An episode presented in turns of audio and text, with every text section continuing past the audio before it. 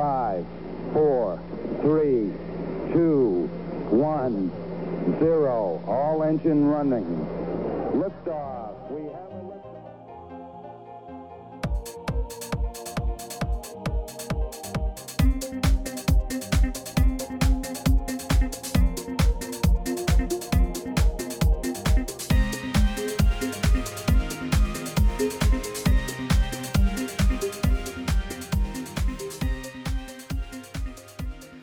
lifetime learner 두 미국 사는 두 아재들의 유쾌하고 유익한 수다 한국과 미국 스타트업 tech 기업 이야기 조광의 4센트 115번째 방송을 시작하겠습니다. 반갑습니다. 예, 물론 지난주에 What's New 시리즈가 나가긴 했는데 본격적으로는 저희가 휴가 이후에 첫 방송이네요. 그죠? 그렇죠. 예. 어떻게 보면 저희 나름대로 예, 뭐죠? 얘기했었던 시즌 2의 첫 번째 에피소드가 아닌가 본방 에피소드가 아닌가. 저희가 시즌제를 원래 할 계획은 없었는데 음. 네, 조금 여름에 음. 놀자고 놀다 보니까 시즌제가 돼 버렸네요. 아니, 근데 왜 그렇게들 하는지 알겠더라고요. 이해를 하겠어요. 이게 매주 뭔가를 하니까는 빨리 미천이 드러나 버려가지고 충전할 수 있는 시간을 이렇게 들어오는 것보다 나가는 게 많으니까 어, 아, 이게 그쵸. 시즌제가 필요하구나 그 생각이 들더라고요. 네. 그래서 뭐 본의 아니게 했는데 좀 어, 좀 쉬었습니까? 좀 많이 채우셨어요? 컨텐츠를? 채웠는데 얼마나 오래 갈지는 모르겠지만 일단은 지금 한 몇 달 정도는 좀 괜찮지 않을까 싶습니다. 어, 몇 장점이 달까지. 저는 뭐 했는지 모르겠어요. 진짜 두 달이 훅 지나갔어요. 아니, 근데 이사를 했었잖아요. 그게 큰일이지. 네, 그건, 그건 그렇죠. 예. 음, 음. 그런 거 정리하고 뭐 이사하고 뭐 이런다고 정신 제가 그 핑계로 사실은 좀 쉬는 시간을 가지자라고 했는데 이게 또 네. 놀아 보니까 이게 한 번 노니까 또 계속 놀고 싶더라고요. 그래서 생각보다 길어졌어요, 휴가가. 음, 뭐 휴가는 좀 예정했던 것보다 길어야 또 그게 더 맛있죠. 네, 그래서 좀 한참 안 하다 보면 왜 좀 하고 싶고 그러지 않아요? 네, 그렇죠. 뭔가 얘기하고 싶고. 네. 네네, 네. 그래서 참 그래요. 할 때는 약간 부담스러워지기도 하다가 안 하면 또 계속 그립기도 하고 뭐 그런 것 같습니다. 네. 저 시즌 2 각오 쪼박 님은 어떤 각오를 가지고 계세요? 어, 뭐 시즌 1처럼 재밌게 계속 하고요. 그때처럼 좀 어, 지치지, 지치지 음. 않게 아, 좀 뭐 새로운 기술들 팔로우 같은 것도 좀 자주 자주 하고 이 기록으로 음. 틈틈이 남겨놔야 될 것 같아요. 안 그러면 이게 또 빨리 잊어버리기도 하고 순간순간 지나가는 그 짧은 얄팍한 인사이트마저 이게 없어지는 수가 있기 때문에 기록을 많이. 해놓고 네. 맞아. 그리고 네. 이제 가능하면 이제 이제 제가 방송을 한 다음에 짧게라도 블로그 등에 이렇게 후기 형식으로 기록으로 남겨보면 음. 어떨까 그런 생각이 좀 들어요. 안 그러면 또 아, 그것도 날아가니까. 네. 그러니까요.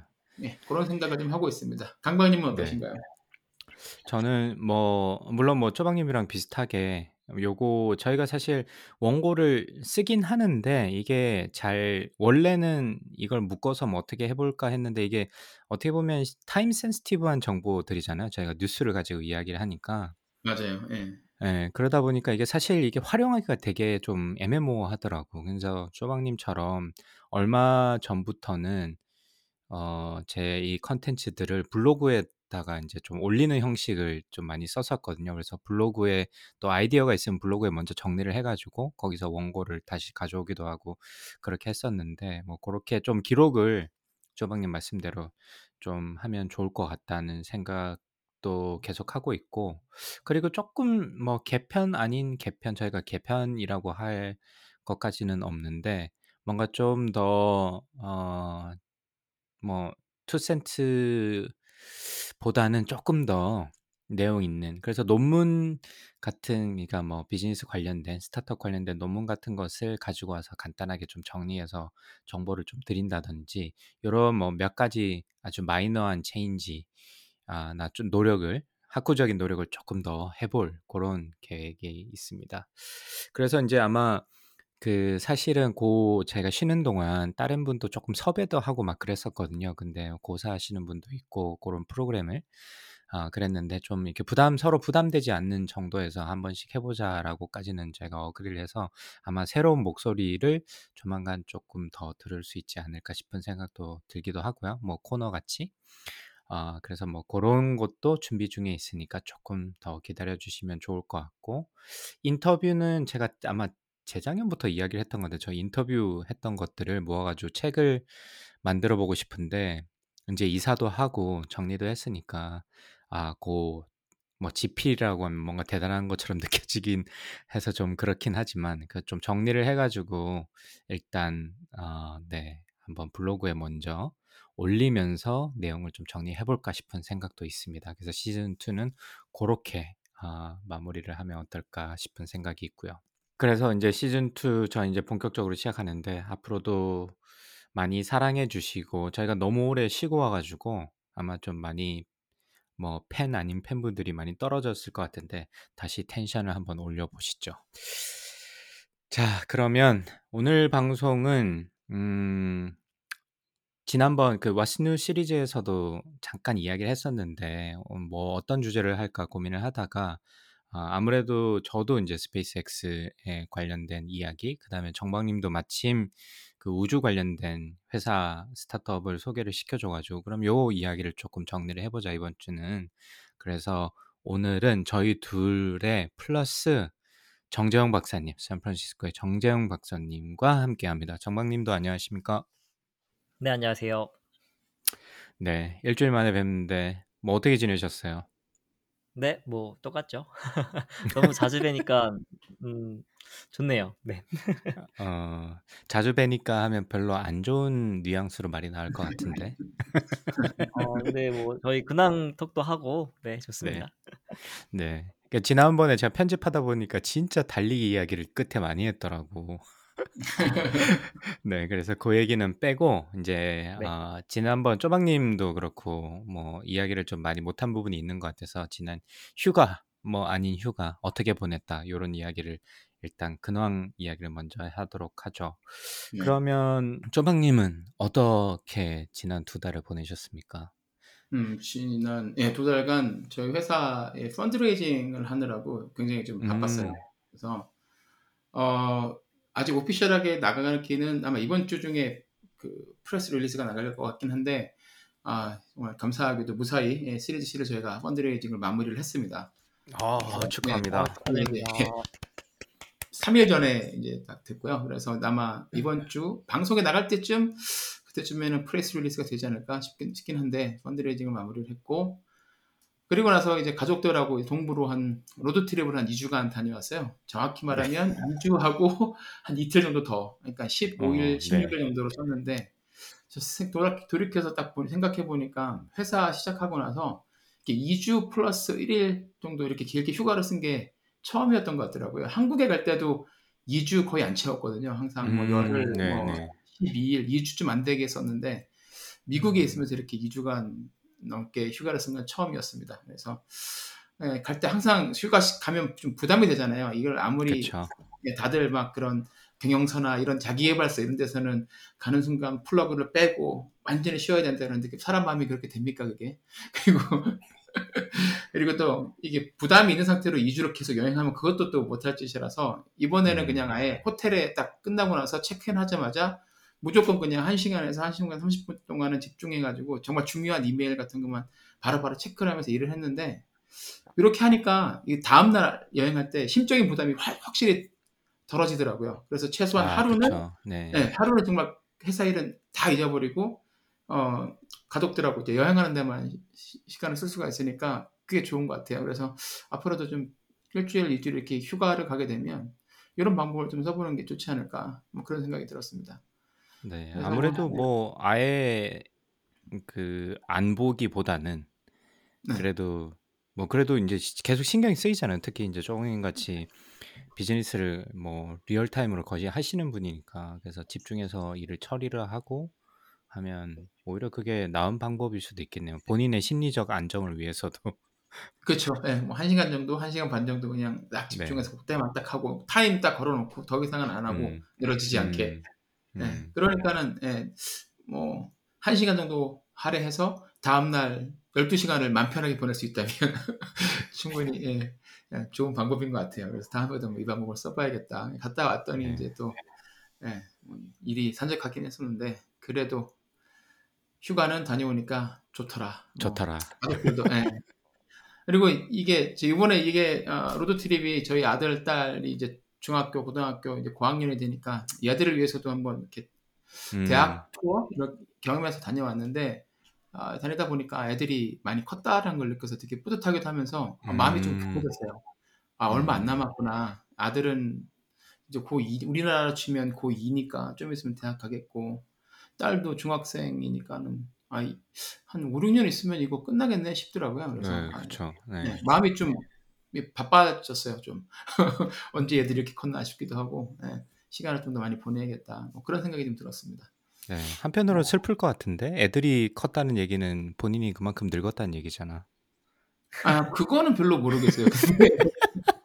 그거를 잘 모르겠는데 아이들이 이제 좀 있으면 내 품을 나간다? 뭐 그 생각을 하니까 네. 그게 좀 슬- 슬 프더라고요. 아, 또 우리 쪼박님이 마음이 또 여리셔가지고 네, 아마 어, 한없이 아드님이랑. 따님이 이제 품속을 떠나게 되면 계속 아, 그냥 우울증 걸릴 수도 있을 것 같아. 근데 그때는 이제 아내랑 둘이 이제 열심히 여행 댕겨야죠. 좋네요. 그래서 지금 좀 여행 연습하시는 거군요. 10월 동안. 네, 아, 그쵸. 네, 쉬는 동안 지금 걔들 데리고 하고 나중에 걔들 없이 다녀야지. 네.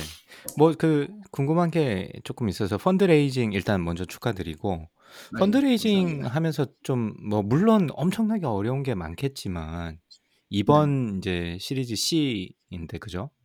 네, 어, 네, 시- 가장 힘들었던 게 어떤 부분이 있었을까요? 지금 뭐 꼭 하나만 찝어 보려면 보자면. 하나만 찍어보라면 사실 이 정도 C 정도 되고 나면 제, 제 생각에 가장 힘든 부분은 기존에 있는 인베스터들 투자자들의 그 음. 이해관계와 새로 들어오는 인베스터들의 또 이해관계가 같을 수는 없잖아요. 그렇죠. 네. 그죠? 시리즈 A 같은 경우에는 2016년에 투자를 한 사람들이고 2015년 말, 뭐 2016년 초에 투자를 한 사람들이고 그리고 시리즈 B는 2017년 겨울에 들어와서 투자를 한 사람들인데 이 사람들이 투자할 때 생각했던 자신들만의 엑시 플랜과 어 뭐 투자 회수를 위한 자신들만의 계획이 있었을 그쵸. 텐데 네. 네, 그것과 지금 또 시리즈 C로 지금 들어오는 사람, 이 투자자들 사이에 어, 그런 이해관계를 잘 조율하고 온라인을 시키는 게 생각보다 굉장히 음, 까다로워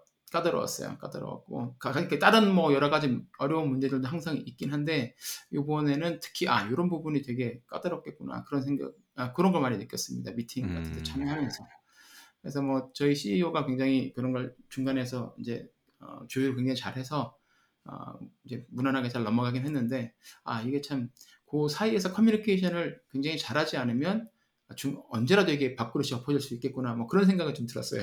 아, 그렇겠네요. 그 초기에 들어오신 분들은 스테이지도 다 달랐고 기대하는 네. 바도 완전 다를 텐데 지금 들어오신 분들이랑은 아주 뷰포인트도 많이 다를 것 같기도 하고 그럴 그쵸? 것 같네요. 말씀 들어보니까 어, 그런 예, 예, 부분이 예. 어려우셨구나. 그래도 뭐 그럼에도 불구하고 성공적으로 마무리했으니까 지난번 저희 이제 동부 road trip 때 저희 집에 이제 하루 와서 뭐 저랑 이런저런 얘기하고 가셨는데 그때 말씀 나누셨던 어, 네. 성공적으로 잘 마무리가 되면 나는 이런 삶을 살 거다에 한 발자국 더 가까이 오셨네요. 그렇죠. 한 발짝 가까이 갔죠. 그 제가 꿈꾸는 그 삶으로 그러니까 빨리 네. 빨리 이루어져야 되는데. 그러니까요. 네, 여러분 많이 기대해 주시고요. 네, 네. 감사합니다. 네. 그 정박님은 그러면 이번에 뭐 물론 지난주에 저희 이야기 나눌 때 어, 밀린 연구들을 막 열심히 하고 있다 말씀하셨는데 휴가 안 가세요? 이번에는? 어, 네, 당장은 지금 휴가 계획은 없고요. 지금 실험하고 있는 게 있어 가지고, 음, 어, 예, 사실 지난 몇 개월 정도 이렇게 이것저것 물려 있는 것들이 있어 가지고, 뭐 예를 들면, 예, 뭐 짧게 정리드리자면 제가 NIH에서 또 펀딩을 좀 썼었는데, 그거 결과를 9월 달에 이제 시- 시작하는 프로젝트를 썼었는데 결과를 좀 기다리고 있었거든요. 그래서 그거가 결과가 잘 되면은 또 다른 걸 하- 해야지라고 했는데 이제 어, 전보다는 훨씬 좋은 결과가 나오긴 했는데 아직 펀딩은 못 받았어요. 그래서 음, 그 받았던 여러 가지 그런 코멘트 NIH funding이었기 때문에 그그 summary statement라고 해서 이렇게 여러 가지 피드백을 주시거든요. 일종의 뭐 페이퍼 이렇게 revision 하듯이 코멘트를 많이. 받아서 그거 보고서 어 되게 괜찮겠다. 다음번에는 받을 수 있겠다. 뭐 이런 생각이 좀 들어가지고 저희 PI랑 함께 이제 어떻게 이 comment들을 대응을 하고 음, 좀 더 나은 이렇게 포인트들을 만들어 나갈지 이제 그런 걸 고민하면서 그리고 이제 포닥을 어떻게 마무리를 할까 이제 고민하면서 네 이게 좀 좀 더 후에 있을 일들 미래에 있을 일들에 대해서 시간을 좀 신경을 쓰, 쓰는 시간을 갖고 있었습니다. 아 진짜 그 고민스러운 시기일 것 같아요. 커리어상도 그렇고 아마 공대 쪽으로 학위하신 분들은 이제 포닥을 하면 아마 정박님 때쯤 제일 고민이 많으시지 않을까 싶은데 경영 쪽은 postdoc을 하는 사람들이 거의 없어서 조금 뭐 제가 네. 잘 모를 수도 있습니다만은 지금쯤이 뭐 계속 다른 조금 더 유명한 곳으로 가서 postdoc을 계속을 할 거 해서 좀 본인의 resume를 좀 더 develop 시킬 것이냐 아니면 지금 있는 거 가지고 어 마켓에 나가서 뭐 학교든 연구소든 이렇게 직장을 찾아갈 것이냐 이런 고민을 많이 할 것 같은데 그렇죠. 어 고 네. 고 스테이지에 딱 있으신 거잖아요. 그죠? 네, 맞습니다. 그래서 뭐 사실은 가능하면 거기에 도움이 되는 여러 가지 것들이 많이 있잖아요. 뭐 페이퍼도 그렇고 뭐 여러 가지 어떤 학회 실적들 아니면 뭐 펀딩 받는 것들 그래서 가능하면 좀 밸런스 있게 어 가능하면 다시 도 해보고 어느 정도의 성과들을 좀 이제 맞춰 나가려고 하는 그런 과정에 있는 것 같고요. 그래서 하나하나 차근차근 좀 해야 될 것들이 많이 있는 것 같습니다. 네. 뭐 정박님은 꾸준히 열심히 잘 하시는 스타일이니까 좋은 결과 있을 것 같은데 어떤 뭐 어떤 길이면 좋으시겠다고 생각하시는 건가요 지금?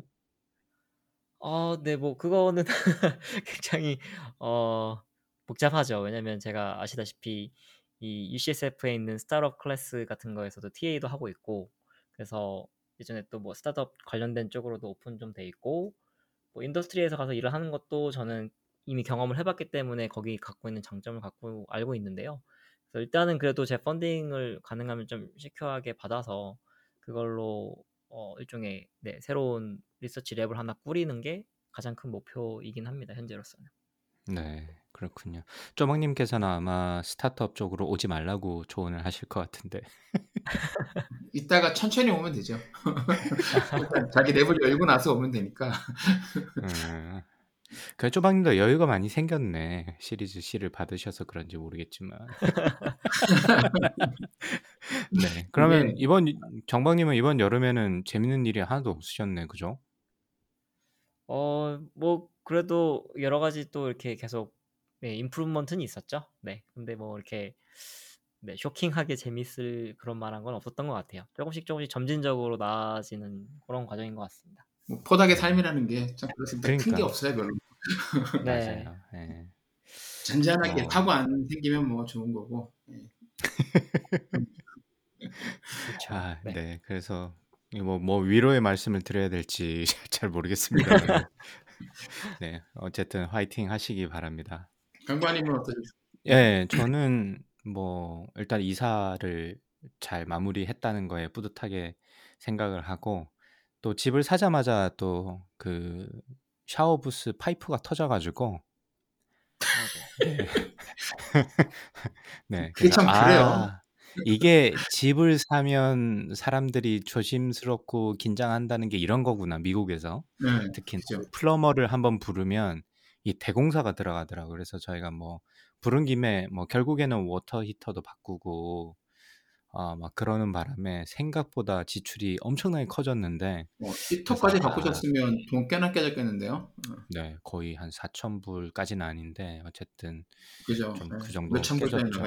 예, 음. 예, 예. 그리고 몇 가지 또 여기 오면 이제 그 plumber들이 꼭 제가 이제 이슈 제기한 것뿐만 아니라 이렇게 쭉 봐주더라고요. 물론 그 사람들의 비즈니스 모델일 수도 있죠. 야, 이거 위험해, 조심해, 이거 갈아야 될 것 같아. 이렇게 recommend 해주는 중- 중에서 할 수 있는 거 몇 개만 일단은 먼저 했는데 그러다 보니까 생각보다 많이 나왔는데 아 이게 집 산 사람들의 어떻게 보면 어, 지우 어, 버릴 수 없는 숙명 같은 네.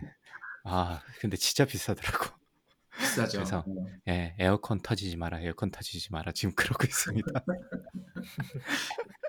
네, 그래서 뭐, 뭐 그런 일이 있긴 했는데 그래도 뭐 잘 이사 잘하는 것만 해도 좀 좋았던 것 같고 이번에 이제 제가 8 월 11 일부로 이제 부교수가 됐거든요, 저희 학교에서.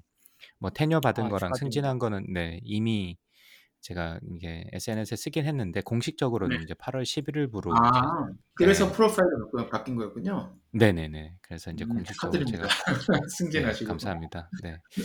그래서 조금 이번 그 핑계로 해서 좀 많이 심리적으로도 그렇고 좀 많이 놀았어요. 이제 정재영 박사님한테는 좀 죄송스러운 말씀인데, 네. 아닙니다. 아, 그 하드워크 페이오프라고 그냥, 에이, 모르겠다. 그냥 좀 놀자. 그래서 좀 많이 쉬었던 것 같고, 그 애들이랑 그래서 시간도 많이 보내고, 바닷가도 좀 가고, 뭐 집도 정리하고 또 집을 사니까 이게 손갈 때가 되게 많잖아요. 뭐 앞에 야드도 해야 되고 정원 뭐 정원은 아니라 주변에 나무도 좀 정리해야 되고 뭐 이러다 보니까 청소도 해야 되고 일이 진짜 끊이질 않는 거예요. 그래서 뭐 아침에 일어나면 요즘은 그렇습니다. 아침에 일어나면 을에 나가서 거라지에 가서 툴 하나 챙겨가지고 일이 꼭 뭐가 있어요. 뭐가 그래서 그거 좀 정리하다 보면 점심 되고 밥 먹고 아이들이랑 좀 놀다가 뭐 넷플릭스 좀 보고 뭐 수업 준비 조금 하고 그러다 보면 하루 또 금방 가고 또 일찍 자야 되는 그런 생활이 돼가지고 아 이게 조선시대 삶이 이런가라는 생각이 좀 들더라고요. 뭐, 뭐, 저희가 이제 전기가 없진 않지만 그래도 저희 집 좀 일찍 자는 편이라 가지고 아 이런 이런 게 시골 삶인가 싶은 생각이 들어서 나 이렇게 지내도 돼 할 싶을 정도로 지금 그렇게 여름을 보낸 것 같습니다. 그래서 뭐 저한테는 뭐 의미 있죠. 미국에서 첫 집도 샀고, 예, 그다음에 커리어적으로도 좀 디벨롭이 됐으니까 좀 의미 있는 여름이 아니었나 싶고 그 덕분에 좀 많이 놀았던 것 같아요. 그래서 음, 열심히 일하는 두? 분께 죄송한 말씀을 먼저 드리고 계약은 아, 31일, 예, 이번 달 말일 음, 아, 첫 번째 월요일 아직 며칠 30일이네요. 남았- 예, 예. 그래서 이제 2주 남았습니다. 곧 계약하고요. 아마 계약하면 이제 저희는 백신을 다 맞아야 되고 일단 근데 음. 마스크에 대한 아직 맨데이트는 아직 안 나왔어요. 정확하게. 근데 아마 할 것 같은 분위기예요. 미국 전반적으로 분위기가 좀 안 좋다 보니까 그래서 어떻게 될지 음, 모르겠지만 그렇죠. 네, 아마 학생들이랑 다 마스크를 쓰고 face to face로 돌아가지 않을까 싶은 생각이 있습니다. 네, 여기까지 저희가 이제 오랜만에 해가지고 어떻게 지냈는지 조금 네, 잡담을 조금 많이 해봤고 그러면 이제 오늘 본격적인 주제로 들어와서 조강의 4센트 이야기를 나눠보도록 하겠습니다. 오늘은 이제 쪼망님은 약간 제가 좀 더 쉬시라고 예, 시리즈 C 받은 선물로 좀 쉬시라 그러고 이제 정박님이랑 제가 소식을 준비를 해왔는데 어, 우주 테마로 하다 보니까 정박님 오늘 그 렐러티비티 지난번 이야기 나눴던 회사에 대한 이야기를 조금 하신다고 하셨는데 어떤 회사인가요? 네. 다시 한번 조금 간략하게 이야기를 좀 나눠볼까요? 네, 이 Relativity Space라는 일단 회사는 일단 일종의 뭐 스타트업 회사 중에 하나고요. 이제 뭐 받은 펀딩의 규모는 굉장히 크지만 어 그 설립은 2015년에 설립을 해서 6년 정도밖에 안 된 나름 이제 만들어진 지 안 된 얼마 안 된 회사고요. 네. 그리고 회사는 이제 로스앤젤레스에 헤드쿼터가 있고 그리고 이제 원하는 어떤 모델은 약간 스페이스X랑 겹친다고 저번에도 말씀드렸지만 이 그 3D 프린터를 이용을 해서 어 좀 더 그 간결화 간결화된 그리고 부품이 적은 그런 이제 로켓 엔진과 그런 어 이런 것들 만들겠다라는 게 이 회사의 가장 큰 비전인 것 같고요. 그래서 실제로 지금 두 가지 product를 만들고 있다고 해요. 그래서 하나는 로켓 엔진을 만들고 있는데 발음은 이안이라고 하는데 이게 스펠링은 A E O N입니다. 그래서 이안 1이라는 거를 로켓 엔진으로 개발하고 있고 그거에 조금 이제 다발로 묶은 모델이 이제 이안 R 버전이 있습니다. 그리고 그 발사체라고 하죠. launch vehicle이라고 하는 테란 1이라는 거를 또 마찬가지로 개발을 하고 있고 음, 그거를 좀 더 만들어낸 모델 좀 펠컨처럼 어, 펠컨드 1, 9 이렇게 이렇게 모델이 있잖아요. 그래서 여기서 테란 그쵸. R 네. 그렇게 해갖고 좀 더 크게 상용화할 수 있는 모델을 가지고 있는 것 같습니다. 그래서 요거가 굉장히 좀 이제 어 그거까지는 사실 이제 약간 스펙스랑 비교를 하시면 음 조금 이해하시기도 쉽고 비교가 가능한 부분인 것 같고요. 그다음에 특징으로는 이제 스타게이트라고 하는 어 일종의 그, 그 메탈 프린터 중에 전 세계에서 가장 큰 프린터를 가지고 있다고 합니다. 그래서 음. 이용을 해서 이제 우주선을 직접 3D 프린팅을 하고 혹은, 혹은 발사체를 그 3D 프린팅을 하는 이제 그런 원대한 목표를 가지고 있는 회사인 것 같습니다. 근데 이게 쉽지 않을 것 같은데 그죠? 로켓이 굉장히 복잡한 구조를 가지고 있잖아요. 그러니까 예전에 쪼박님이랑 저희 3D 프린터로 집 짓는 거 이야기를 했었는데 집은 그죠. 네. 생각해 보면 이 껍데기라는 게 사실 어느 정도 이제 규격 을 넣어주면 아 요렇게 프린터가 되겠구나 이런 상상이 사실 가거든요. 그리고 대부분은 이제 네. 공간이 비어 있고 구조화된 부분이 있으니까. 근데 이 로켓은 잘 아직 아이디어가 딱 이렇게 '어떻게 하겠구나.'라는 게 이게 딱 안 오는 것 같아요. 왜냐면 이게 이게 껍질을 이 하겠다는 건지 껍질이라고 하면 너무 없어 보이긴 하는데 이 껍데기만 할 건지 엔진 같은 경우는 보면 그 스페이스X도 엔진 조립한 부분 보니까 굉장히 파이프도 많고 이게 네. 복잡한데 그런 것까지 한꺼번에 다 하게 되는 건지 뭐 그런 부분은 좀 궁금하긴 하네요. 음. 제가 보니까 네, 이게 그런 걸 다 하려고 하는 것 같아요. 맞습니다. 음. 네, relativity spaces. 그러니까 뭐 어, 찾아보면 이 CEO랑 CSO, CSO인가? co-founder 두 명이 그 USC에서 그렇네요. 네. 예, 동아리 활동을 하면서 아마 대학생들이 쏘아올린 최초의 뭐 로켓, 우주에다 쏘아올린 로켓 이거 하고 나서 한 명은 그 Blue Origin에 취업을 하고 한 명은 스테, 그 SpaceX에 취업을 했는데 음. 둘이서 거기서 일하다가 보니까 이런 부품이 워낙에 많고 말씀하신 것처럼 복잡하니까 이거를 발주하고 그 vendor들 management하고 그거 받고 음. delay되고 하는 데서 시간이 너무 걸리는 거예요. 자기들이 보니까 이게 야 왜 이런, 이런 식으로 이렇게 하지? 이걸 그냥 3D 프린터를 우리가 in-house로 다 프린트를 해서 해버리면 시간을 훨씬 더 줄일 수 있을 것 같고 그리고 이제 들어가는 여러 가지 뭐 CapEx 비용 같은 것도 획기적으로 줄일 수 있을 것 같은데 라고 생각을 해서 시작을 했다 그러니까 결과적으로 결론적으로 이 사람들이 하고 싶은 건 그 껍데기 그러니까 그 예, 외형만 아니라 안쪽에 있는 부품까지 다 자기들이 음. 가능하면 in-house로 다 만들어서 프린트를 하겠다는 거죠. 그래서 중간에 있는 그런 vendor management 안에 들어가는 시간과 노력 같은 것들을 줄여서 얘들이 그래서 항상 얘기하는 게 자기들이 발주를 받으면 아 그 딱 60일인가에 로켓을 네, 하나 맞습니다. 만들 수가 있다 얘기를 하거든요. 근데 기존의 방식으로 하면 뭐 2년이 걸리나 뭐 이런 식으로 굉장히 오래 걸린대요. 그걸 다 발주 딴 데다가 또 주고 그걸 받아서 맞추고 그래야 되는데 그걸 다 in-house에서 하니까 그게 목표라고 그 비즈니스 모델이라고 하는 것 같더라고요. 자기들의.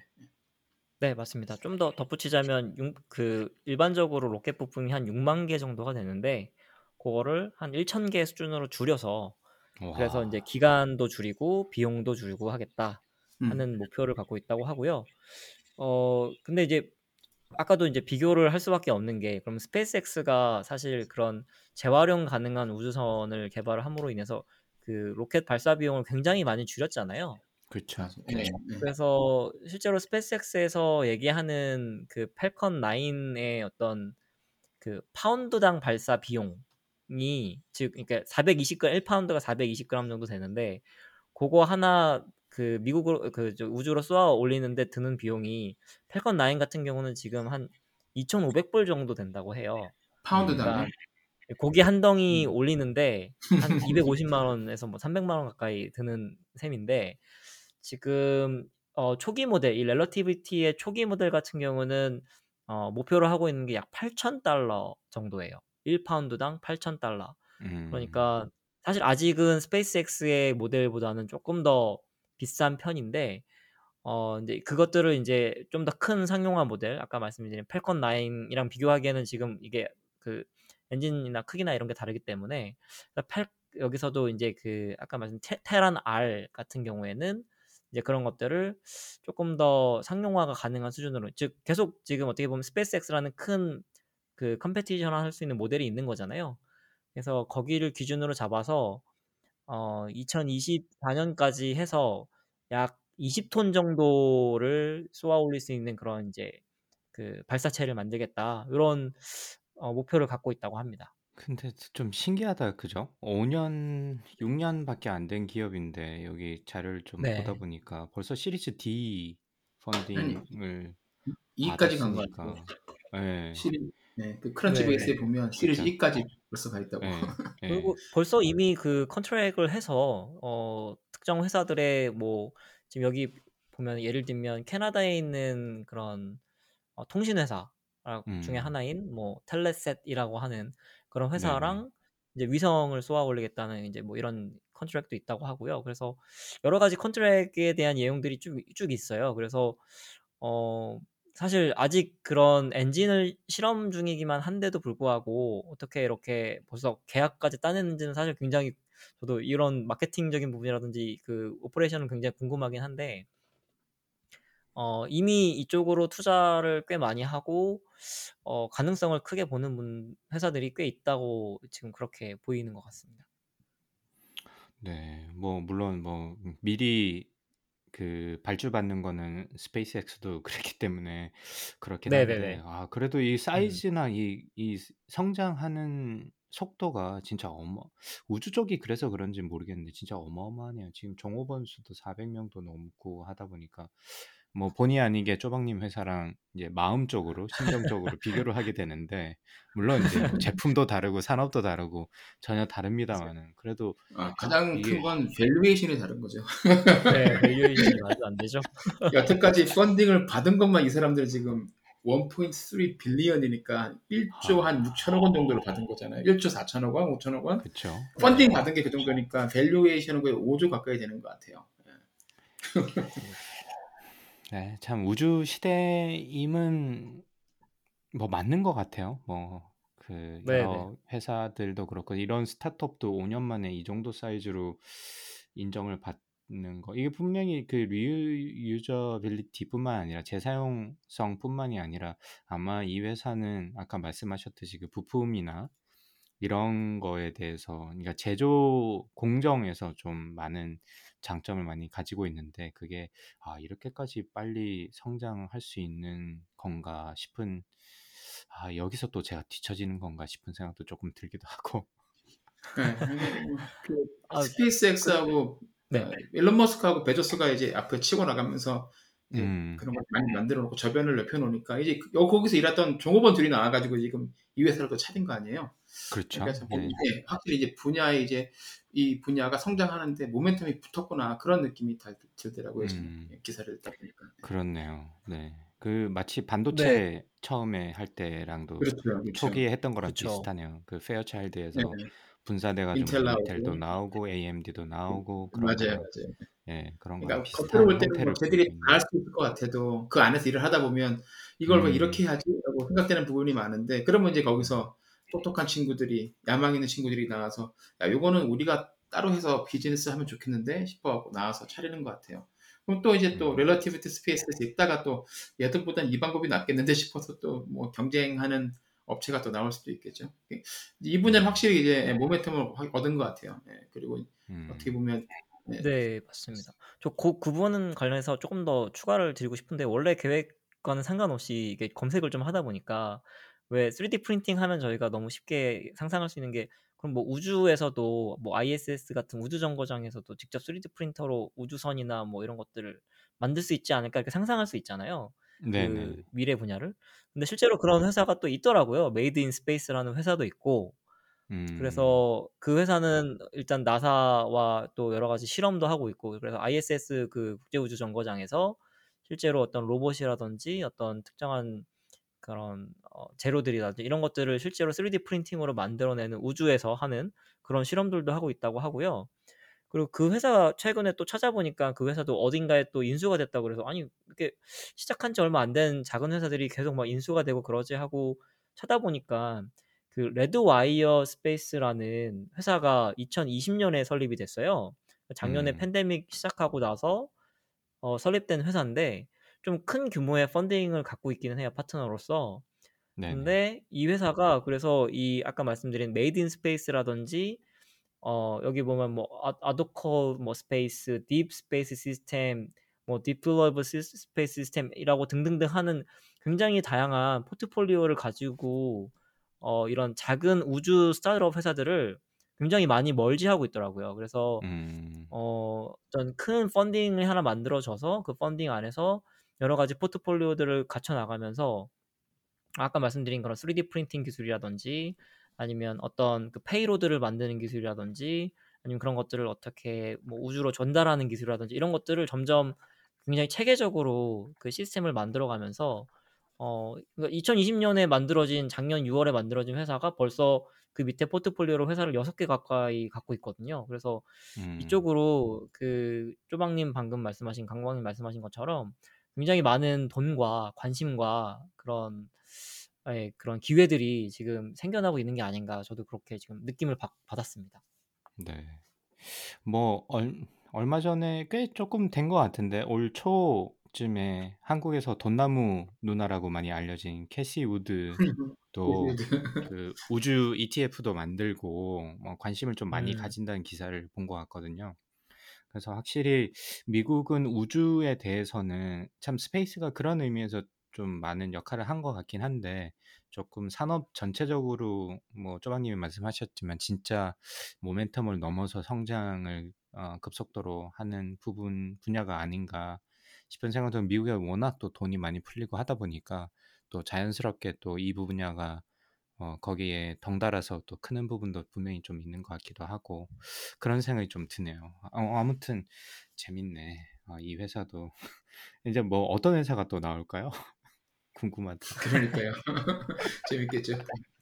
네. 아, 나는 로켓을 저는 이 로켓을 3D 프린터로 만든다는 게 아직까지 이렇게 감이 잘 안 오는데 참 네, 너무 궁금합니다. 시제품도 좀 보고 싶고 발사하는 장면도 보고 싶기도 한데 한국도 그런 면에서 좀 많이 컸으면 좋겠고 그리고 이 로켓 네. 회사가 사실 엄청 많잖아요.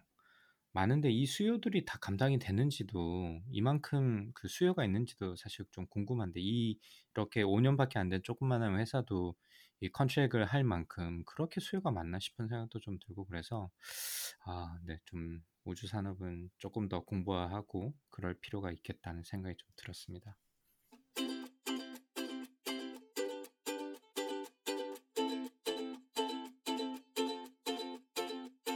저도 이제 거기에 덩달아서 오늘 스페이스 X 이야기를 조금 더 덧붙여서 해보려고 하는데, 뭐 저희가 방송에서 계속 이야기를 했던 부분이 좀 있어서, 어, 스페이스 X는 꽤나 많이 이야기를 좀 많이 했던 것 같고, 그 다음에 뭐 블로그까지 소개를 좀 해드리기도 했는데, 그 전에 좀 우유, 우주 산업 전반적으로 조금 이야기를 나눠보죠. 저희가 방학 휴가를 보내고 있는 동안 엄청난 일들이 많이 일어났는데, 첫 번째는 어, 리처드 브랜슨의 버진 갤럭틱이 민간 우주 여행 시대를 열었죠. 지난 7월 11일 날 본인이 직접 탑승을 해가지고 어, 첫 번째 이제 민간 우주 비행 시대를 열었는데 혹시 이제 개인적으로 좀 궁금한 게 있어서 두 분은 이 우주 비행선을 뭐 스페이스 X가 됐던 버진 갤럭틱이 됐던 이따가 얘기할 블루 오리진이 됐던 조광의 사센트를 잘 듣고 이 사람들이 초대를 했다. 공짜로 한번 태워줄게. 타시겠어요?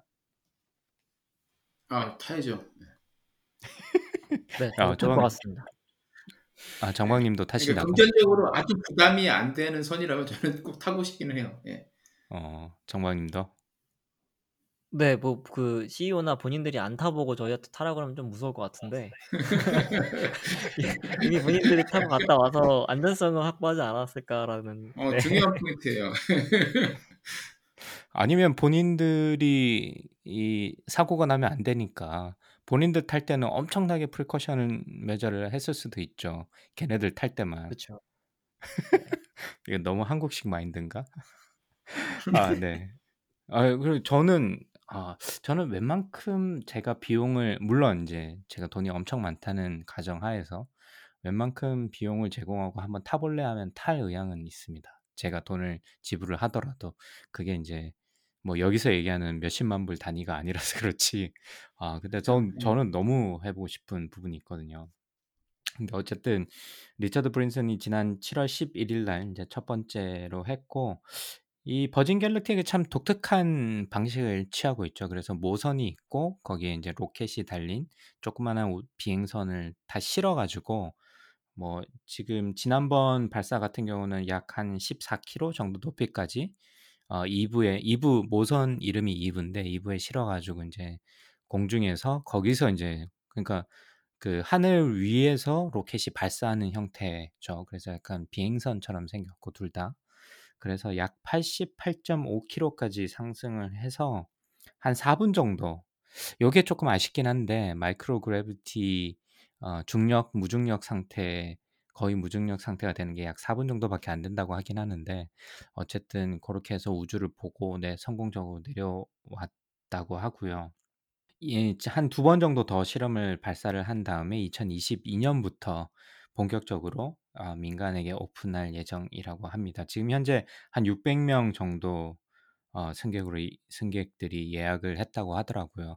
이때 예약 가격이 한 2억 5천 한국 돈으로 한 2억 5천 정도 되는 것 같은데 아마 인제 본격적으로 민간 여행이 되면 쪼끔 더 가격은 오를 것 같긴 한데 어쨌든 아그 600명 중에 1 명이어서 저도 한번 타 봤으면 하는 생각이 좀 있습니다마는 어쨌든 아 리처드 브랜슨의 버진 갤럭틱이 첫 번째 문을 열고 그게 7월 7월 11 일이었는데 또 우리 또 그 멋쟁이 대머리 형님 우리 베조스 형님이 가만히 있을 수가 없겠죠. 그래서 한 9일 후인 7월 20일 날 블루 오리진이 어 역시 인제 그 뉴 셰퍼드 로켓을 타고 어 한 107km까지 올라갔다고 하더라고요. 그래서 뭐 서로 뭐 "우리가 본격적인 우주 여행은 우리가 처음 시작했다." 뭐 서로 뭐 그렇게 이야기를 하기도 하던데 어쨌든 뭐 리처드 브랜슨의 버진 갤럭틱은 약 89km 정도까지 상승을 했었고 제프 베조스의 블루 오리진은 한 107km까지 올라갔다가 성공적으로 착륙을 했습니다. 그래서 민간 여행을 타겟으로 하는 두 회사가 성공적으로 어 시운행을 어 했던 것 같고 약간 다른 게 인제 베조스의 블루 오리진 같은 경우는 로켓을 타고 발사를 해 가지고 어 그 로켓은 착륙을 하고 위에 인제 사람들이 탑승한 부분은 별도로 떨어져 가지고 낙하산으로 이렇게 착륙을 하는 방식을 취해서 고 고것도 쪼끔 다른 것 같기도 하고요. 그리고 이번에 처음 탈때 인제 어 베조스 형제 두 분이랑 어 여성 비행사였던 우주 비행사였던 월리 펑크라는 그 아주 할머니랑 그리고 올리버 어 다이먼 어 이라는 젊은 친구 18 세라고 하더라고요. 그래서 이 친구가 탔는데 이 친구가 서머셋 캐피털 파트너스의 조 다이먼의 아들인데 이 아버지가 태워 줬다고 합니다. 그래서 '부럽다. 부자 아빠를 둬서 좋겠다.' 라는 생각이 좀 들었고요. 아 그래서 다음 비행은 한 9 월쯤 되려 된다고 하는데 아직까지 인제 블루 오리진 같은 경우는 정확한 인제 티켓 가격은 안 나와서 앞으로 민간에 오픈했을 때 얼마가 될지는 아직 모르지만 한 번에 한 6 명 정도가 탈 수 있는 것 같더라고요. 그래서 쪼끔 더 가격이 많이 다운이 돼 가지고 아마 쪼끔 저희가 어 저희 인생 을 마무리하기 전에 한 번쯤은 우주 여행을 한번 해 보는 것도 예 그런 기회가 되는 게 어 더 이상 허황된 얘기가 아닌 어 그런 시대를 저희가 살고 있는 것 같아서 참 한편으로는 참 뜻깊은 것 같고요. 그래서 이런 일들이 지난 7 월 달에 있었습니다. 그래서 앞으로 아 더 많은 발전이 있을 것 같고요. 뭐두 분은 이두아 버진 갤럭틱과 블루 오리진을 보면서 아 뭐 또 특별히 느낀 점이 혹시 있으실까요, 조방님? 가격이 좀 내려와서 언젠가 나도 탈 수 있으면 좋겠다. exit하면 타시면 되잖아. 그 말씀드렸지만 어떻게 하느냐에 따라 달라지기 때문에. 그렇죠. 근데 네, 버진 갤럭시가 약간 애매하다는 느낌이 좀 들었고요. 이게 저 음. 정도를 가지고서 우주 여행이라고 하기에는 약간 애매할 것 같고 블루 음. 오리진은 이제 그거보다는 확실히 많이 올라간 것 같은데 어, 좀 더 가격이 내려오고 더 높이 올라가서 지구를 이제 정말 정말 우주에서 보게 되면 그것도 아. 어떤 느낌일까? 네, 그게 궁금하기는 해요. 그래서 아, 스페이스X는 왜 이거 안 하나 싶기도 하고 했으면 좋겠는데 또 그것도 경쟁도 하겠죠. 네. 근데 네. 더 재밌는 저 그런 거는 뭐 글쎄 요 얼마나 더 오래 걸릴지 모르겠는데 다른 것이 한- 그 그냥 보고만 오는 게 아니라 한번 어딘가 갔다 오면 더 재밌을 것 같기는 해요. 이렇게 달이 음. 됐던 어디가 됐던 음. 한번 갔다 올 수 있으면 그게 더 신기하니까 거기서 내려서 보는 지구는 어떤 모습일까? 그걸 실제로 보면은 어 글쎄요 상상할 수 없는 느낌이 들 것 같긴 한데 그거 한번 해보고 싶네요. 아, 조방님이 생각보다 이 그 리스크 톨러런스가 높으시네요. 네. 예, 달에 착륙을 해서 거기서 다시 출발을 해서 지구까지 다시 네. 돌아와서 아폴로 13호인가? 아, 영화 있죠? 아폴로 네, 13. 네. 어, 다시 한번 보길 추천드리고요. 그러면 아마 생각이 조금 바뀌실 것 같기도 하고. 사진 찍고 네, 페이스북에 올려야 되기 때문에 아, 맞다, 맞다, 맞다, 맞다. 아, 그러시고. 정박님은 혹시 요 두 이벤트를 보시면서 느낀신 게 혹시 있, 있으시다면? 네, 저는 약간 사람들의 반응을 되게 재밌게 봤는데요.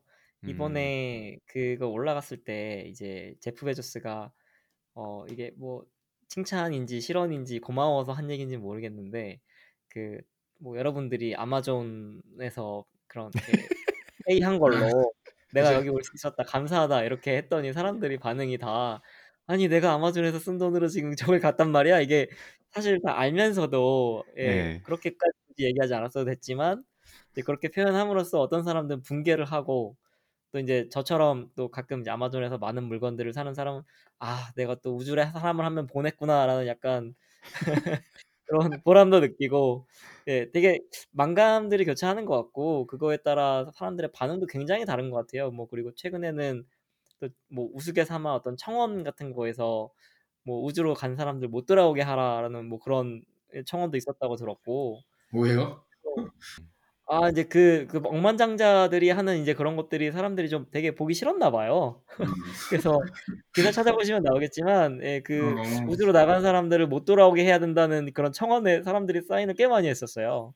아 그렇구나. 그래서 아이고, 아 그것까지 보면서 뭘- 아 이게 억만장자들에 대한 사람들의 어떤 뭐 어떻게 보면 그 사람들은 그 엄청난 돈을 들여서 그 이제 일종의 뭐 기술의 첫 단추를 끄는 거라고도 할 수 있고 여러 가지 의미를 부여했지만 그냥 이렇게 네, 어, 자기 삶을 하나하나 살아가기 힘든 일반 대중에게는 음. 어떻게 보면 그냥 억만장자들의 돈놀이라고 보여줄 수- 수도 있지 않을까라는 관점에서 이게 참 보는 관점에 따라 너무 다를 수 있고 하나하나 행보가 굉장히 힘들겠구나라는 그런 것도 좀 전 느꼈습니다. 그 우주라는 부분이 좀 그런 부분이 있는 것 같아요.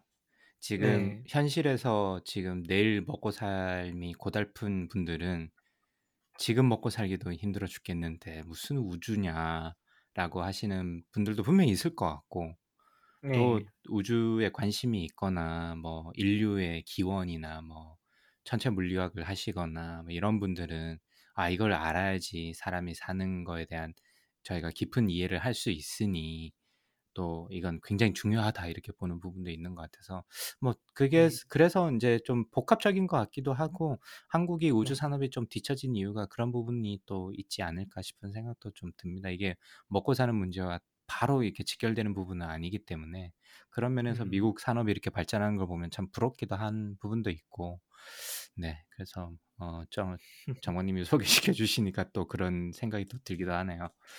자 그러면 어, 스페이스X 업데이트를 조금 더 해 보죠. 오늘 그 이야기를 좀 더 해 보려고 했으니까. 그래서 뭐 물론 이두 회사가 민간 여행에 대한 어, 시작을 했지만 어디 카툰에서 제가 이거 본 것 같은데 막 둘이 뭐 내가 먼저니 뭐 네가 먼저니 이렇게 싸우고 있으니까 스페이스X랑 나사랑 그 큰 형님들이 이렇게 보고 쟤네 진짜 귀엽다 뭐 이런 카툰을 제가 본 적이 있는데 어쨌든 네. 뭐 스페이스X는 사실 어떻게 보면 넘사벽이 돼 버렸죠, 이미. 어 그래서 인제 유인 미션도 두 번이나 이미 성공을 했고 어 그래서 두 번째 미션 저희가 첫 번째 미션은 잠깐 방송에서 소개시켜 드렸는데 두 번째 미션은 어 지난 4월 23일 날 어 우주인 4 명을 싣고 국제 우주 정거장에 성공적으로 도킹을 해서 첫 번째 갔던 두 분을 모시고 인제 지구로 다시 송환을 했었고 이때 뭐 밤에 또 착륙을 해변 그 해상으로 착륙을 해 가지고 그것도 굉장히 어 어려운 기술이었나 봐요. 제가 정확하게 잘 모르겠지만. 그래서 밤에 이렇게 착륙을 시키는 것도 인제 성공을 했으니 거기에 대한 데이터도 또 많이 쌓였을 것 같아서 어 이 스페이스X는 진짜 넘사벽이 되는 것 같고 이제는 뭐 착륙하고 이런 거 가지고 우아우아할 만큼 막 그렇지 않는 것 같아요. 너무 자주 발사하고 너무 많이 성공하니까. 그런 게아더 이상 의미가 없어져 버린 것 같고 인제 세 번째 크루 미션은 한 10월 31일 정도에 진행을 할 거라고 나오더라고요, 자료를 보니까. 그래서 아마 보다 더 많은 유인 어 우주선을 발사할 것 같습니다, 스페이스X는. 그리고 인제 이렇게 성공적으로 발사하고 아무래도 인제 가격 경쟁력이 엄청 나잖아요. 인제 팰컨 9도 그렇고 뭐 제가 뭐한 몇 번까지더라? 한 로켓이 뭐 10 번 가까이 회수된 경우도 있다고 하니까 이 가격 경쟁력으로 이 비교가 안 되니까 그런 그래서 그런지 이 자신감이 생겨서 아 뭐 그랬을 수도 있고 미국 달 탐사 프로젝트인 아르테미스에서 발사 아 달 탐사선 발사 시키는 미션 계약을 인제 혼자 따냈죠, 스페이스X가. 그래서 또 제프 베조스 아저씨가 또 열폭하기도 했고 그래서 이게 두 번 미션을 수행을 하는데 2.89 billion 그러니까 한 뭐한 4조 정도 되는 돈으로 사 아 달에 한 번은 유인인 것 같고 한 번은 무인인 것 같더라고요. 그래서 두번 미션을 수행하는데 한 4 조면 사실 어떻게 보면 굉장히 저렴한 가격 같아요. 한국에서도 물론 기술력은 다른 문제입니다마는 어 충분히 해 볼 만한 가격대로 이제는 낮아졌구나라는 생각이 들어서 그래서 인제 그 뭐 미국 정부에서도 "가격을 굉장히 많이 봤다." 뭐 이런 얘기도 하기도 했었는데 아 그래서 스페이스X는 참 이 대단한 기술력을 이미 갖춘 것 같고 인제 넘사벽이 돼 버린 것 같아요, 인제 다른 회사에 비교해서. 그리고 그 스타라이너 보잉에서 만드는 거는 이번에 또 어 그 뭐가 문제가 생겨서 그런지 또 delay가 됐더라고요, 발사가. 그래서 아마 몇 개월 더 delay가 되면서 아마 이 경쟁에서는 스페이스X를 못 따라가지 않을까 싶을 정도로 뒤처져 버린 것 같기도 하고 어 그래서 그런 정도의 상황이 있는 것 같습니다. 그래서 이 알티미스 알티미스 프로그램의 발사를 할 때 스타쉽이 지금 현재 개발 중인 로켓인데 스타쉽이 음. 어마어마한 사이즈잖아요. 혹시 두 분 사진 보셨어요? 유튜브 영상으로 봤는데 야 진짜 무슨 뭐라 그래야 되지? 그 옛날 그 성경에 나오는 노아의 방주를 만들면 이런 느낌일까? 뭐 그런 어어 생각이 어 들었거든요. 그렇네. 어 맞는 것 예. 같아요. 네. 와 저거를 쏴서 올린다고 그 생각이 처음에 들었어요. 그러니까 저걸 뭐 예. 배- 물에 띄우는 것도 아니고 저걸 쏴서 그거를 달까지 보내겠다는 거잖아요. 그렇죠. 네. 네. 근데 뭐 이 track record가 워낙에 좋으니까 그래 뭐 그러니까. 하겠지라는 생각이 또 들더라고요. 네.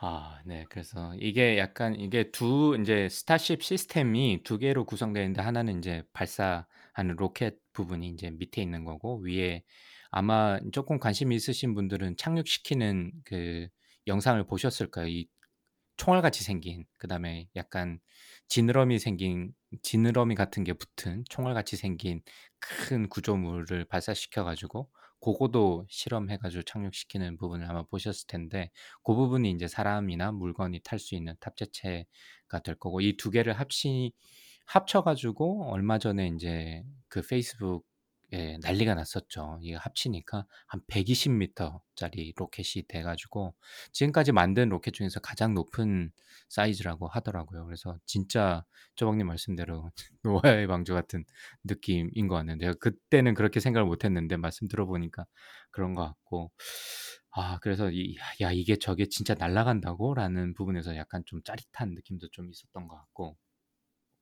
근데 인제 어차피 인제 윗부분 탑재체는 인제 회수하는 실험을 계속하고 있고 지금 어 SN 그러니까 Serial Number 15에서 성공해 가지고 저희가 뭐 방송에도 이야기를 나눈 바 있고 유튜브에 찾아보시면 좀 나오는데 밑에 로켓 같은 경우는 쪼끔 이 회수 시스템이 쪼끔 펠컨 9이랑은 사이즈가 규모가 다르니까 쪼끔 다른 형태를 띈다고 합니다. 그래서 그 펠컨 9 같은 경우는 착륙할 때 인제 거의 다 내려오면 다리가 이렇게 펴지면서 서서히 착륙하는 형태를 띠고 있잖아요. 그래서 이게 바지선에 착륙하기도 하고 육지에 착륙하기도 하는데 지금 이 그 밑에 부분 로켓 부분을 슈퍼 헤비라고 하는데 이 부분이 아무래도 사이즈가 너무 크다 보니까 그런 그 다리를 가지고는 착륙시키기에는 너무너무 무게가 무거워져야 되기 때문에 다리에 이슈가 생길 수도 있고 그래서 아마 이게 그 로켓이 이렇게 서서히 내려와서 이 크레인 같은 걸로 잡는 형태가 아닐까라는 이야기가 나오고 있습니다. 그래서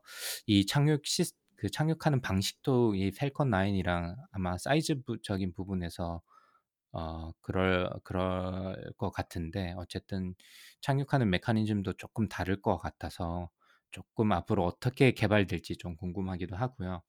그 다음에 Starship이라고 하는 탑재체 부분도 이, 이 대기권으로 돌아올 때 이제 배치기 형태로 그러니까 아마 그 다이빙 수영장에서 다이빙 해본 분들은 아실 텐데 이게 배치기 하면 진짜 엄청 아프잖아요.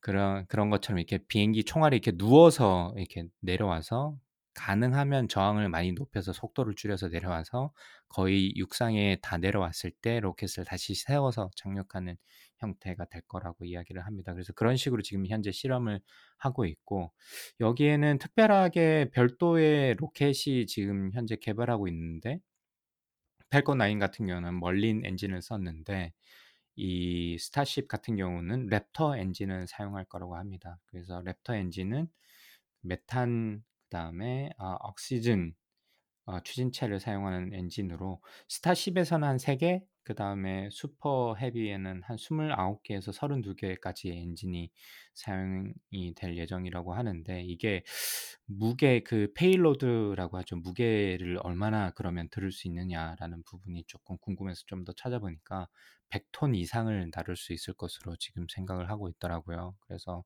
그러니까 최소 100톤 이상의 짐을 나를 수 있- 있으니까 이 사이즈가 사이즈도 그렇고 무게도 그렇고 지금 어마어마한 로켓을 지금 만들고 있다. 라는 부분에서 참 가서 저도 한번 보고 싶다. 텍사스에 가서라는 생각이 들었습니다. 그래서 지금 현재 개발을 하고 있고 아마 조만간에 실험을 한다고 하니까 어떻게 또 뭐 몇 번을 터지고 성공시킬지 그래도 터져도 별 어 만약에 이게 실패를 하더라도 별 감흥이 없을 것 같아요. 뭐 그렇게 해서 결국엔 성공하겠지. 스페이스X는 아마 사람들이 그렇게 생각을 하지 않을까 어 싶기도 하고요. 그래서 지금 이렇게 로켓을 열심히 만들고 있고 아마 조만간에 저희가 Starship 이 거대한 120 미터짜리 로켓이 발사하는 장면을 어 저희가 볼 수 있지 않을까라는 생각을 하고 인제 겨 종국에는 이걸 가지고 이 화성까지 가는 게 목표잖아요. 그래서 '야 진짜 내가 생애에 이 얘네들이 화성에 도착하는 장면을 과연 볼 수 있을까?'라는 것도 흥미진진하게 바랄 부 바라볼 부분인 것 같습니다. 그리고 얼마 전에 어 뭐 어젠가 제가 또 페이스북 팔로우하는 내용을 보니까 아마 그 팔콘 헤비라고 로켓 3 개를 붙여서 발사했던 장면 아마 기억하실 거예요. 아마 이쪽에 좀 관심 있으신 분들은. 조만간에 두 번째 발사가 있다고 하니까 아마 고 장면 그 두 개의 side booster가 함께 착륙하는 이 저는 그 장면을 보면서 엄청 짜릿했는데 아마 고 장면을 곧 다시 볼 수 있지 않을까 싶습니다. 그래서 앞으로 인제 그 SpaceX의 발전상도 여러분께서 좀 참조로 계속 모니터링 해 주시면 어떨까 싶습니다. 자, 그러면 저희 인제 두 달 만에 해 보는 2 주의 pick. 아 저는 지금 아직까지 고민인데 쪼박 님이 그래요? 픽을 소개시켜 주는 동안 제가 아 정리를 해 보도록 하겠습니다. 쪼박 님 오늘 어떤 픽 들고 오셨습니까? 네. 강박님 생각을 정리할 수 있게 천천히 좀 얘기해 보도록 하겠습니다. 아니, 코로나 이 사태 이후에 작년 3월 지나고 나서부터 제가 출장을 거의 이제 아, 아, 거의가 아니지 아예 못 갔으니까 음. 이 비행기 타는 시간이 확 줄었잖아요. 그 전에는.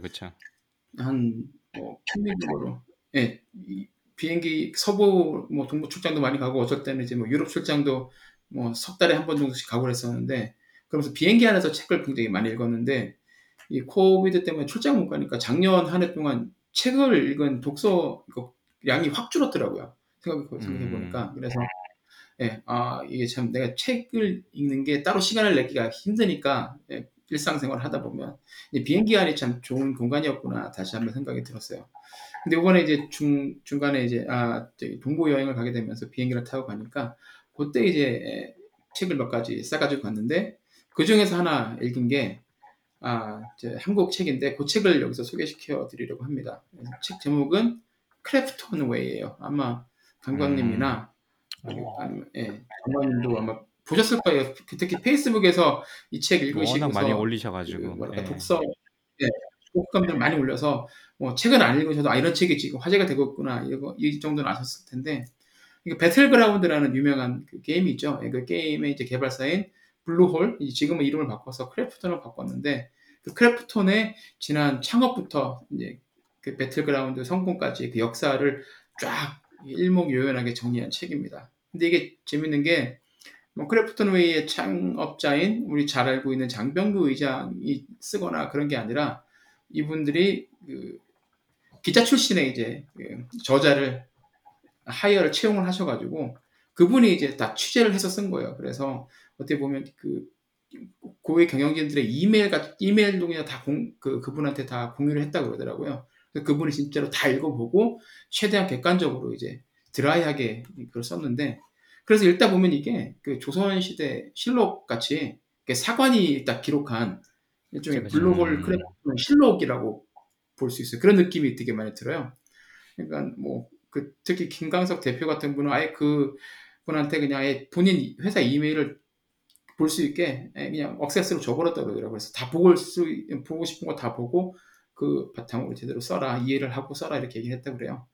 그래서 뭐 거기서 보면 막 직원들과 그 임- 경영진 간의 갈등 같은 게 정말 적나라하게 나오고 그래서 이걸 읽다 보면 이게 한 야, 그렇게 두꺼운 책은 아닌데 한 번에 읽기가 힘들어 갖고 며칠에 나눠서 읽었어요. 그래서 어떤 부분 읽다 보면 이렇게 좀 한숨이 되게 많이 나오고 어, 제가 겪었거나 비슷한 일이 나오면 아, 그때 기억이 떠올라서 저도 기분이 음. 굉장히 안 좋고 마음이 무거워서 더 이상 책장을 못 넘기겠더라고요. 그래서 덮고 다른 거 하다가 다음날 다시 그랬는데 어떤 부분 읽다 보면은 그 대표님의 입장에 되게 공감하면서 읽다가 또 이제 또 자신을 믿어주지 않고 그리고 support 해주지 않는 경영진에 대한 분노를 막 쏟아내는 그 PD, 프로듀서들의 입장에 빙의해서 읽기도 하고 읽다 보면 예, 이게 머리가 굉장히 무거워지는 책입니다. 그래서 이거를 그 뭐 보통 이런 식으로 성공을 한 다음에 쓴 책들은 보면 과거를 미화하는 게 되게 많잖아요. 우리가 이렇게 잘해서 이렇게, 이렇게 그쵸, 하니까 이렇게 됐던데 이 책은 전혀 그런 게 아니에요. 예, 그러니까 정말 안 좋았던 일들 가감 없이 쏟아내서 그래서 스타트업의 생활이라는 게 어떨까라고 보시는 분들은 궁금하신 분들한테 어떻게 보면 가장 현실적으로 어, 그 생활이 어떻다라고 보여줄 수 있는 책이 아닌가 좀 그런 생각이 들었습니다. 그래서 아, 스타트업에 관심이 있으신 분들은 꼭 읽어보시길 권해드리고요. 이 책을 읽고 나니까 나이키 창업자인 필라이트 자서전, 자서 전 휴독을 다시 읽어봐야 되겠다는 생각이 들어가지고 그것도 이제 아마존에서 다시 재주문했습니다. 그래서 아, 음. 예, 이번 여행 때- 여행에서 비행기 이제 왔다 갔다 할 때 저에게 아, 제가 지루하지 않게 해줬던 책 예, 크래프톤 웨이 예, 추천드리겠습니다. 저도 그 페이스북에 보니까 저는 아직 읽어보진 않았는데 페이스북에 보니까 여러 가지 뭐 쪼박님 말씀하셨듯이 복합적인 감정에 대한 의견이 많더라고요. 아, 네, 뭐 좀 안 좋은 얘기도 좀 있었던 것 같고 그다음에 아 이거 괜찮다라는 얘기도 좀 있는 것 같아서 저도 어떤지 좀 궁금하니까 아, 꼭 읽어봐야 되겠다는 생각이 좀 들고 쪼박님이 또 이걸 추천해주는 글을 보고 아 이걸 추천을 해주셨네 싶어서 내용을 또 들어보니까 아 그런 의미에서 추천이구나라는 생각도 들어서 네 저도 음. 더 궁금해졌고 혹시 정박님은 있으세요? 네, 저는 그 요새 좀 제 수면 질에 대해서 관심이 좀 많아가지고 어, 그 음, 저희 팬데믹 때문에 집에서 되게 보내는 시간이 많았잖아요. 그래서 이게 자꾸 이제 낮밤이 바뀌기도 하고 막 이러다 보니까 내가 어 잠을 충분히 잠을 잘 자고 시간을 충분히 많이 잤는데도 좀 개운한 날이 있고 찌뿌둥한 날이 있어 가지고 그런 걸 이제 앱으로 한번 track을 해 보자 싶어서 저는 이제 앱을 써서 애플 워치랑 연동되는 앱을 써 가지고 이 그 Pillow라는 수면 관련된 그 tracking하는 앱을 써 봤거든요. 음, 그래서 요거를 좀 추천드리려고 해요. 이거는 지금 애플 시스템에서만 돌아가긴 하지만 이게 수면 quality라든지 어, 여러 가지 이런 것들을 어, 매일매일 체크할 수 있는 여러 가지 좋은 tool이 되기도 하고 그다음에 잠이 만약에 부족한 날은 내가 컨디션이 어땠는지 이런 것들을 볼 수 있게 해줘서 어, 요거 좀 추천드리려고 가져왔습니다. Pillow인가요? P I L L O W 베개? 네, 네 맞습니다. 음.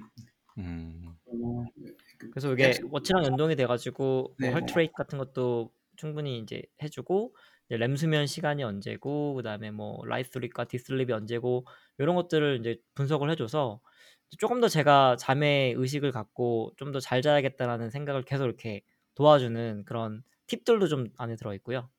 음. 앱 스토어에서 무료로 받을 수 있네. 한번 써보면 예 좋겠네요. 그냥 네. 다만 이제 수면의 이게 안드로이드.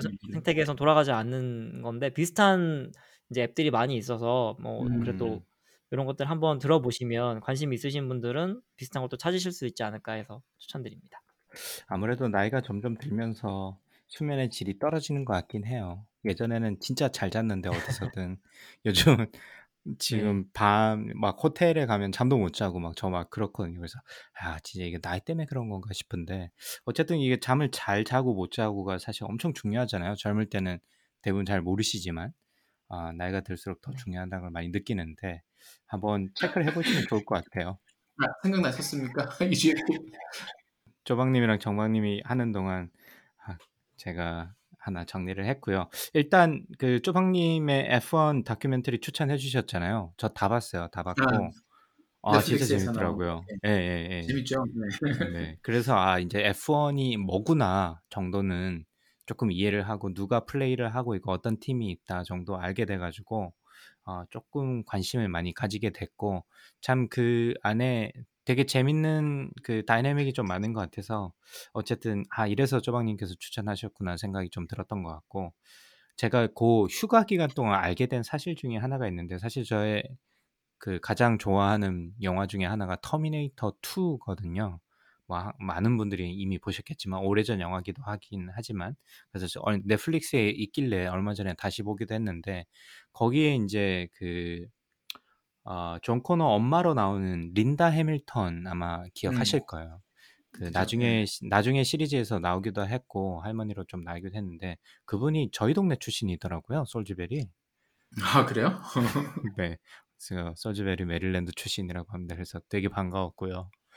아, 또그이 소식을 들었을 때가 제가 터미네이터 2를 다시 한번 보고 난 바로 직전이라 가지고 좀 흥미로웠던 것 같고 자 이제 본격적으로 이 주의 pick 저의 이 주의 pick은 해밀턴이라는 뮤지컬이 있습니다. 지금 디즈니 플러스에서 상영하고 있는데 디즈니 플러스에서 이 해밀턴을 가져오기 위해서 어, 75 밀리언 달러를 썼다는 기사를 제가 일- 읽고 아 이게 뭐지? 이게 뭐가 대단하길래 이렇게 사람 이렇게 돈을 많이 써 가지고 기사가 날 정동다 정동가 했는데 아 되게 재밌더라고요. 혹시 두 분 보셨어요? 아니요 보지는 못했고 굉장히 이게 네. 유명한 뮤지컬이라는 걸 알고 있었는데 아직 어, 네. 볼 기회는 없었어요. 네. 저는 온라인으로 봤습니다.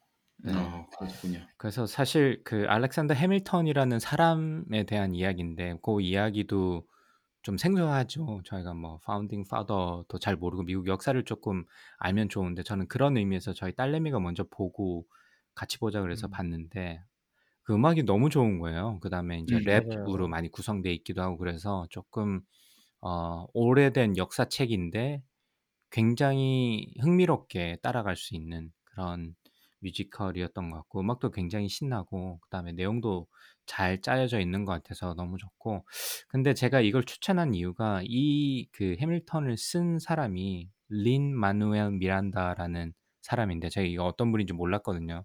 해밀턴 그 뮤지컬의 해밀턴 역할을 하시는 분인데 근데 이 사람을 알고 보니까 아 완전 천재더라고요. 뮤지컬 이런 쪽으로. 그래서 어 In the Heights라는 그 Dominican Republic 아 에서 이민 온 사람들의 뉴욕 삶을 아 그린 In the Heights라는 영화가 얼마 전에 또 나오기로 했는데 요것도 뮤지컬 영화인데 요것도 굉장히 재밌게 봤습니다. 음악도 좋고.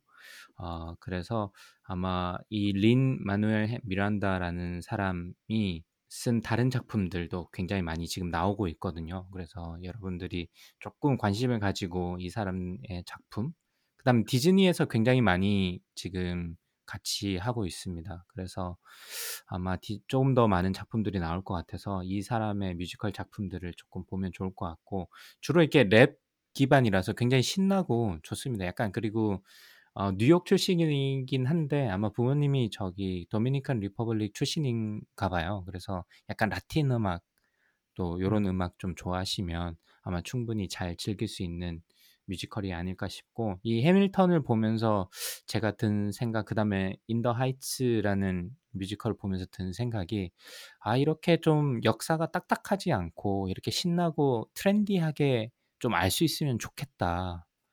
아 라는 생각이 좀 많이 들었고 Dominican 음. Republic을 In the Heights라는 뮤지컬로 미국에 좀 알렸듯이 한국도 좀 이런 물론 한국에서도 많은 어 창작 뮤지컬이 있겠지만 고런 거를 좀 이 세계 시장에 좀 맞게 팬시하게 잘 만들어서 뭐 케이팝도 요즘 유명하고 하니까 그렇게 뮤지컬화해서 공연을 좀 하는 것도 참 좋지 않겠나라는 생각이 좀 들어서 한편으로는 조금 부럽기도 하고 그다음에 이런 걸 좀 만들어서 많은 사람들이 한국에 대해서 좀 더 많이 알면 어떨까 싶은 생각이 들어서 오늘 저는 이제 해밀턴이라는 뮤지컬 혹은 시간이 괜찮으시면 In the Heights라는 뮤지컬 두 뮤지컬을 이 주의 pick으로 선정을 해봤습니다. 그래서 저희가 보통은 넷플릭스 컨텐츠나 이렇게 책을 보통 소개시켜 드리는데 아마 뮤지컬은 처음 소개시켜 드린 것 같긴 합니다.